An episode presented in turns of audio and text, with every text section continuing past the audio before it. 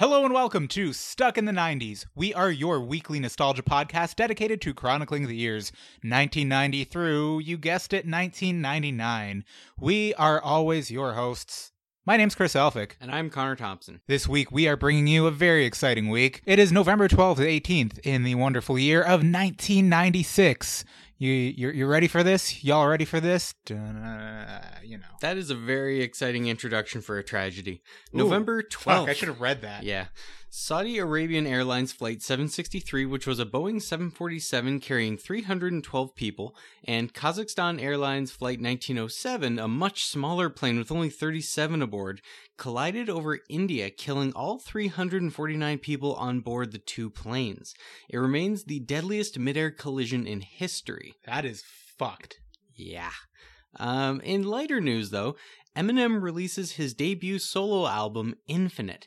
Copies were made on cassette and vinyl, and Eminem sold them out of the trunk of his car in Detroit.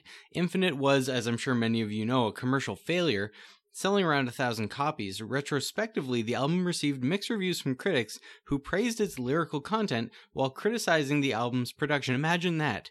Eminem, who made an album while living in a trailer park, didn't have great production quality. This goes to show that perhaps sometimes you have more than one shot, more than one opportunity. Hmm, spaghetti. Yeah. November 13th, talk show guest convicted of murder. Fuck. In a case that puts ambush television on trial, a Jenny Jones show guest Tuesday was convicted of second degree murder for shooting a gay man who revealed a crush on him during a taping. In deciding against a first degree murder conviction, the jury found that 26 year old Jonathan Schmitz uh, acted without premeditation in the 1995 slaying of Scott Amedure, age 32. Schmitz could get from eight years to life in prison with possibility of parole. Uh, first degree murder carries, oh, sorry, first degree murder carries no hope of parole. I guess that's the far end of the spectrum. Uh, jurors said they concentrated almost entirely on Schmitz's state of mind when he shot Amedure, uh, who revealed an attraction to Schmitz three days earlier as a studio audience whooped and shouted. The show was never aired, but it was played for the jury. In it, uh, Amedure outlined sexual fantasies involving Schmitz. Schmitz reacted with an embarrassed smile but no apparent anger. But three days later, Schmitz brought, uh, bought a shotgun, drove to his house, and killed him. So that's uh if anything's ever called premeditated, this is premeditated. Holy fuck. Yeah, that's pretty fucked. All right, in actually lighter news, on November 14th, the first Tomb Raider game is released today for the PC, PlayStation, and Sega Saturn in North America. That's pretty exciting. Those are there are a lot of Tomb Raider games. Oh yeah, a lot of Tomb Raider games, uh pretty good movies. Well, no.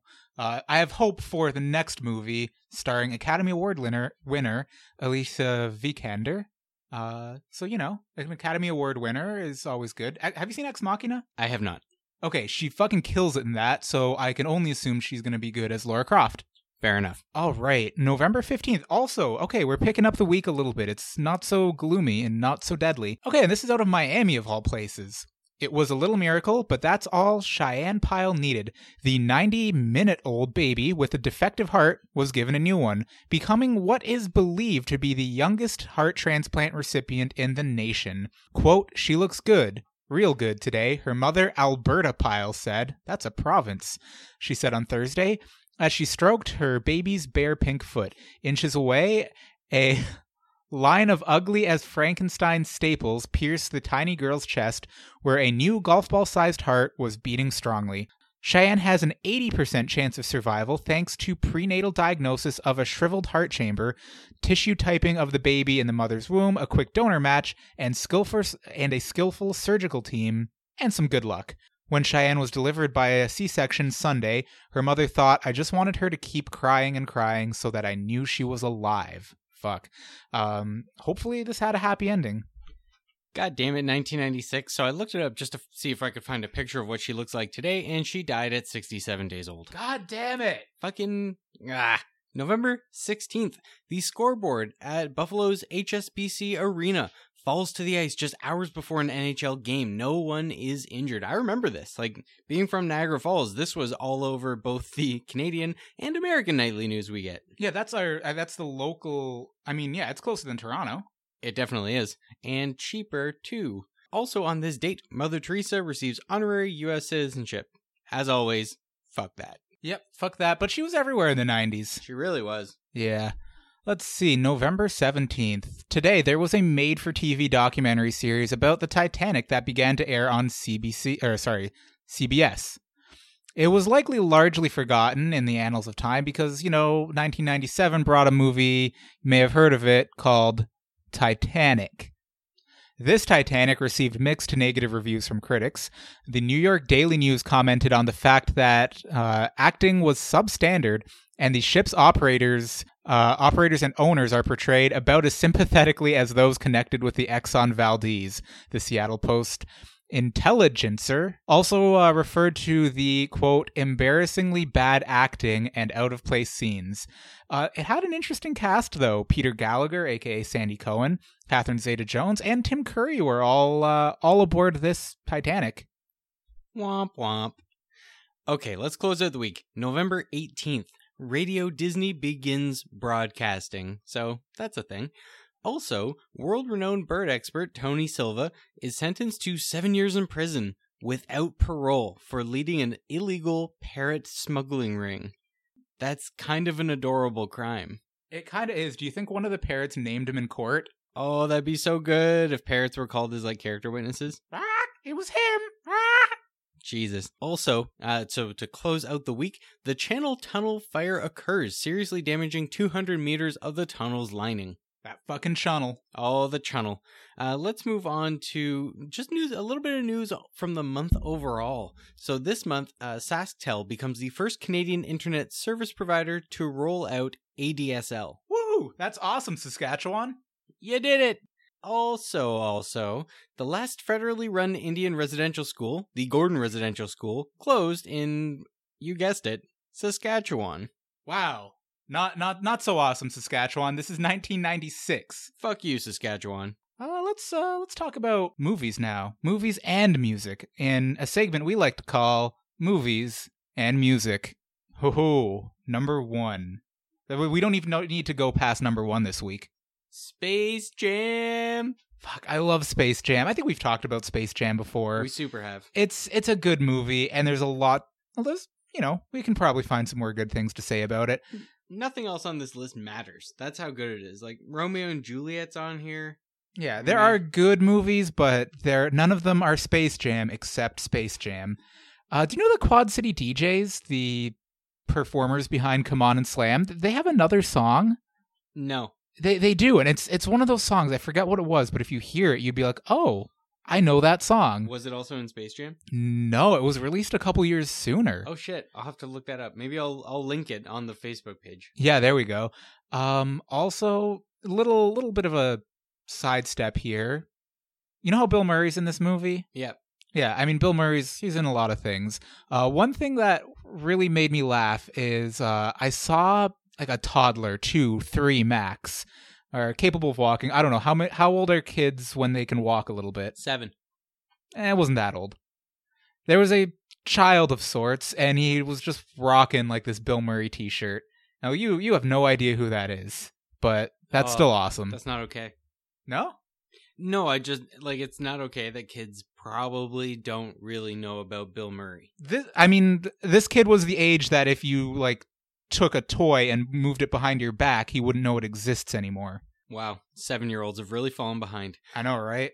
All right, let's jump into the RPM 100 albums. And this week in the number one spot feels kind of like a ripoff because it's Van Halen, but just with their best of, like greatest hits. Oh yeah, fuck that. I mean, jump. It's a good, good song. Yeah, Um, what else is on here? Backstreet Boys with their self-titled album. There's some there's some good stuff on that. Ooh, we never talk about Ghostface Killah, the murderer drug dealer. Uh, he's in the number four spot with Iron Man. New this week. Neat. That is a high debut. I, I would think. Oh shit! Look at seven. Oh ho ho! The much talked about on this podcast, I would say Uh, favorite of the Much Dance Mix, we have, of course, it being 96, the Much Dance Mix 94. I mean 96. It's really not a good one. Moving down, ooh, number 10. Great album name. Whether or not Oh, yeah. he's your style, Marilyn Manson with Antichrist Superstar. Yeah, there's there's some albums, this one included. I'm not really a Marilyn Manson fan, but I can appreciate this. This is a solid title. Also, his appearance in that one episode of Clone High was pretty great. Oh yeah, he, he kind of won me over with that for at least a little bit. Fuck. Yeah, I agree. Clone High, I wish that was in the 90s. Uh, We'd have a lot to say about that. Yeah, there's not a lot going on in this list, so let's close it out with 32.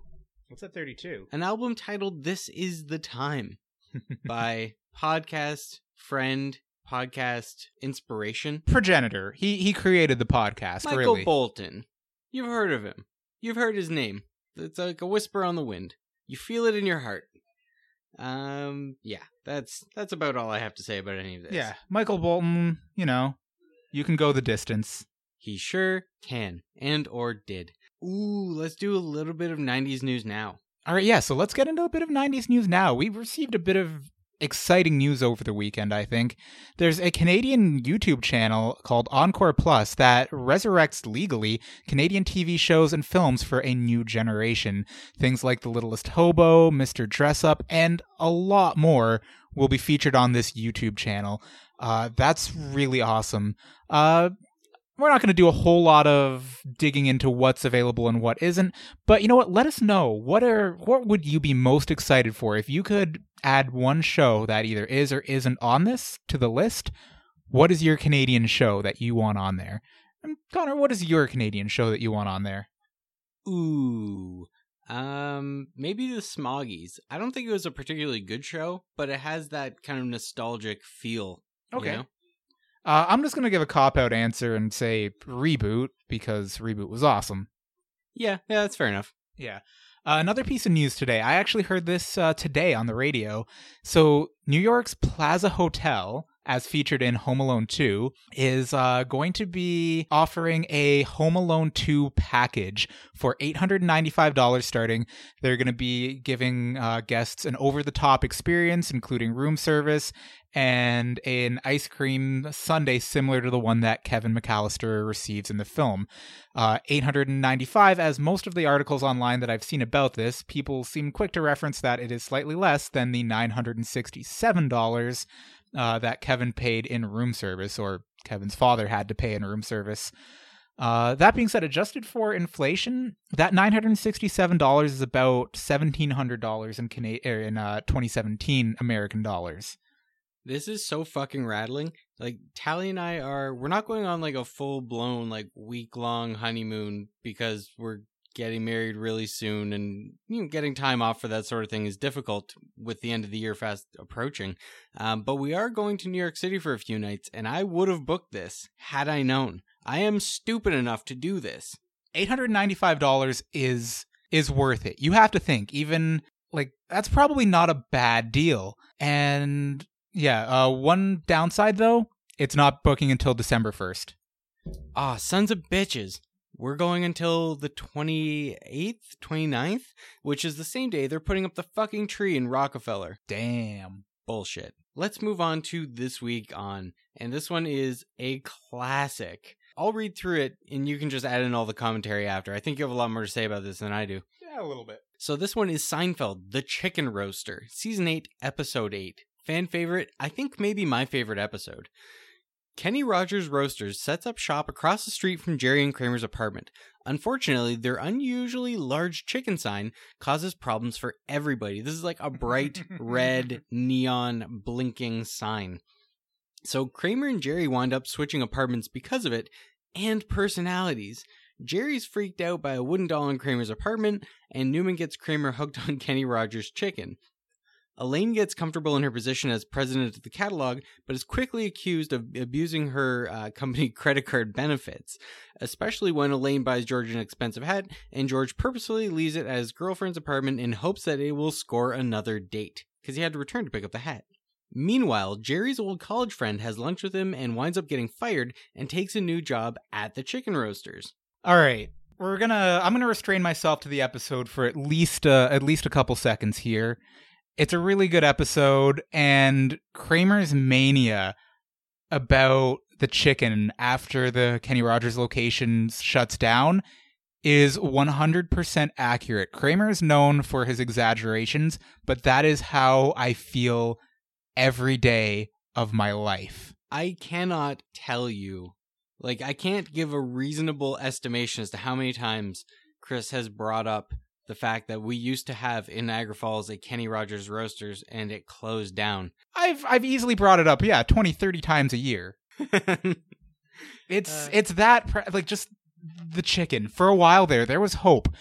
I remember as the internet sprung up, seeing location after location of Kenny Rogers, the few that remained closed until there was one in California that stayed open until I think sometime after 2010, but it's gone now. And I don't know what I'm going to do with myself because I had that shred of hope in there that I was going to just have to go to California. I could walk into some restaurant in a mall, uh, like a little food court place, and get me some of that fucking chicken. Holy shit, that chicken is my Szechuan sauce before there was Szechuan sauce. The way that Rick feels about the Szechuan sauce in the season premiere of Rick and Morty this year, that's how I feel about Kenny Rogers Roasters chicken. It was that good. It was the wood that makes it good. Ooh, gonna bring it back to the episode to close it out, unless you have anything else to say. yeah, go for it. Costanza. Costanza.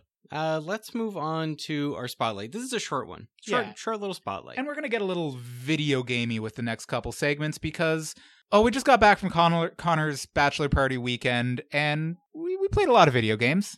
it was a it was a competition style weekend. More on that never. Um, but except for right now when there's more on that now. So part of the weekend we spent playing Contra 3 on a on my Super Nintendo Classic. If you I'm I'm sure like like us Many of you have fond memories of side scrolling shooter games. They were fun, they were difficult, but you know, we at the time they were all we really had, so you could pour hours and hours and hours into playing these things and getting good at them. And the fun part about especially games from like that Sega Super Nintendo era is that they were always the exact same. So wherever you got killed, you would know, okay, well, I have to jump before that happens. And it was uh, literally always the same. So we played probably for a couple hours Contra 3, and holy shit, going back is not easy. Like, I used to be really, really good at games like this. The one that comes to mind most for me is Vector Man. Uh, actually, Vector Man 1 and 2, which is, again, a side scrolling shooter. I used to have skills for days, son, and I have almost nothing now.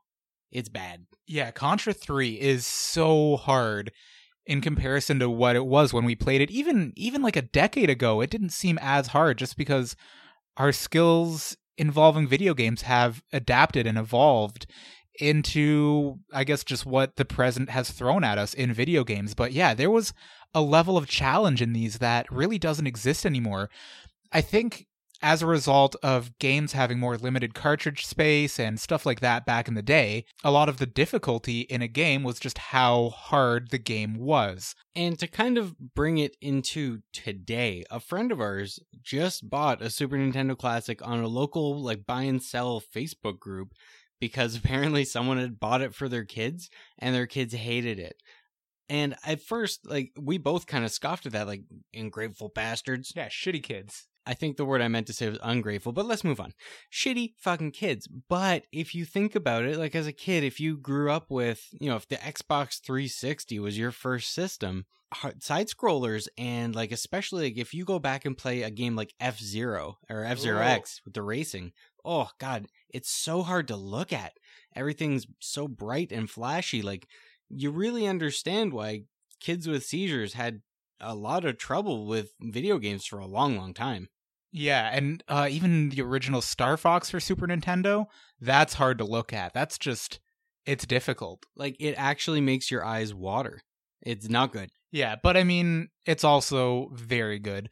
So we just wanted to take a moment and talk about how I don't know. There's we still have that nostalgia around Contra and games like that, these side-scrolling shooter games, and they really were a lot of fun. And I think kids these days, if if they sat down and had a bit of time to appreciate it, they could learn to enjoy it. Uh, because it's you know a lot of indie games. I think they harken back to this era of a more simple game that got its difficulty through just being inherently very challenging. And yeah, so there's a little bit of hope for the future there as AAA titles crumble and indie games kind of develop a big following.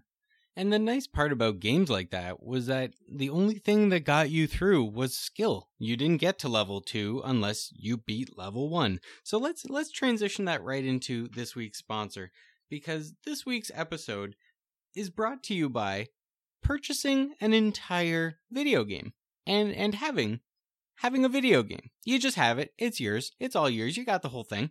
And what obviously immediately comes to mind is the new Star Wars game from EA who are being slammed at the time of recording. Like they're still fucking with it. I'm sure they will eventually fix it. But right now, in the new Star Wars game, to unlock all of the heroes so you can play as like Darth Vader and Han Solo and other big name characters, it takes it's something insane, like over 4,000 hours of gameplay or $2,100 in microtransactions. What the fuck? Yeah, that is to unlock every every hero, every character. And that's kind of crazy. You know, back in the 90s when you bought a game, that's what we're getting to. You bought the game. You spent $69. You had all the content that that game ever would have. Uh, you would play it from start to finish. You could unlock everything probably in a reasonable time that isn't tied to giving the company more money. And that's something that i really i really like and i really miss. And as i said a moment ago in our spotlight i think this is one of the reasons that indie games are becoming more successful. They don't have this giant overhead of supporting a huge company and because of that there there's smaller dev teams there's smaller game scope but you still get a really fun game out of a lot of them yeah I think that's all we really have to say about that. I, I completely agree with you. Yeah, and basically what we're trying to say is things like Star Wars Pod Racer, Star Wars Rogue Squadron, that was where it was at. So, in summation, this week is brought to you by Electronic Farts. We'll take the low hanging fruit. Yeah, fuck EA. I've been saying that for years. I don't want Origin. Let's cut it off there before this just devolves into an anti EA ramble any more than it already has. Yeah, agreed. Okay, so as always, you can find us online at stuckinthe90spodcast.com. We are on Facebook, we are on Instagram at Stuck in the 90s Podcast, we're on Twitter uh, at SIT90s. We'll post some things. I swear to God, we'll post some things soon. Also, we have Christmas stuff to give away, so more more on that in the next episode or two, I think. I've been gathering. It's the most wonderful time of the year to listen to this podcast. It sure is. Next week we'll definitely be doing a week. It's probably going to be in the 90s. Uh, same old, same old, you know. Yeah, you know, you've we've you've got our stick down by now. Like this is a podcast about the 90s. That's what we do best. So we'll see you next week with oh, we're almost yeah, we're unlocking that Christmas nostalgia. We we dipped our feet in with that Home Alone news this week. Maybe we'll talk a little bit more about that next week.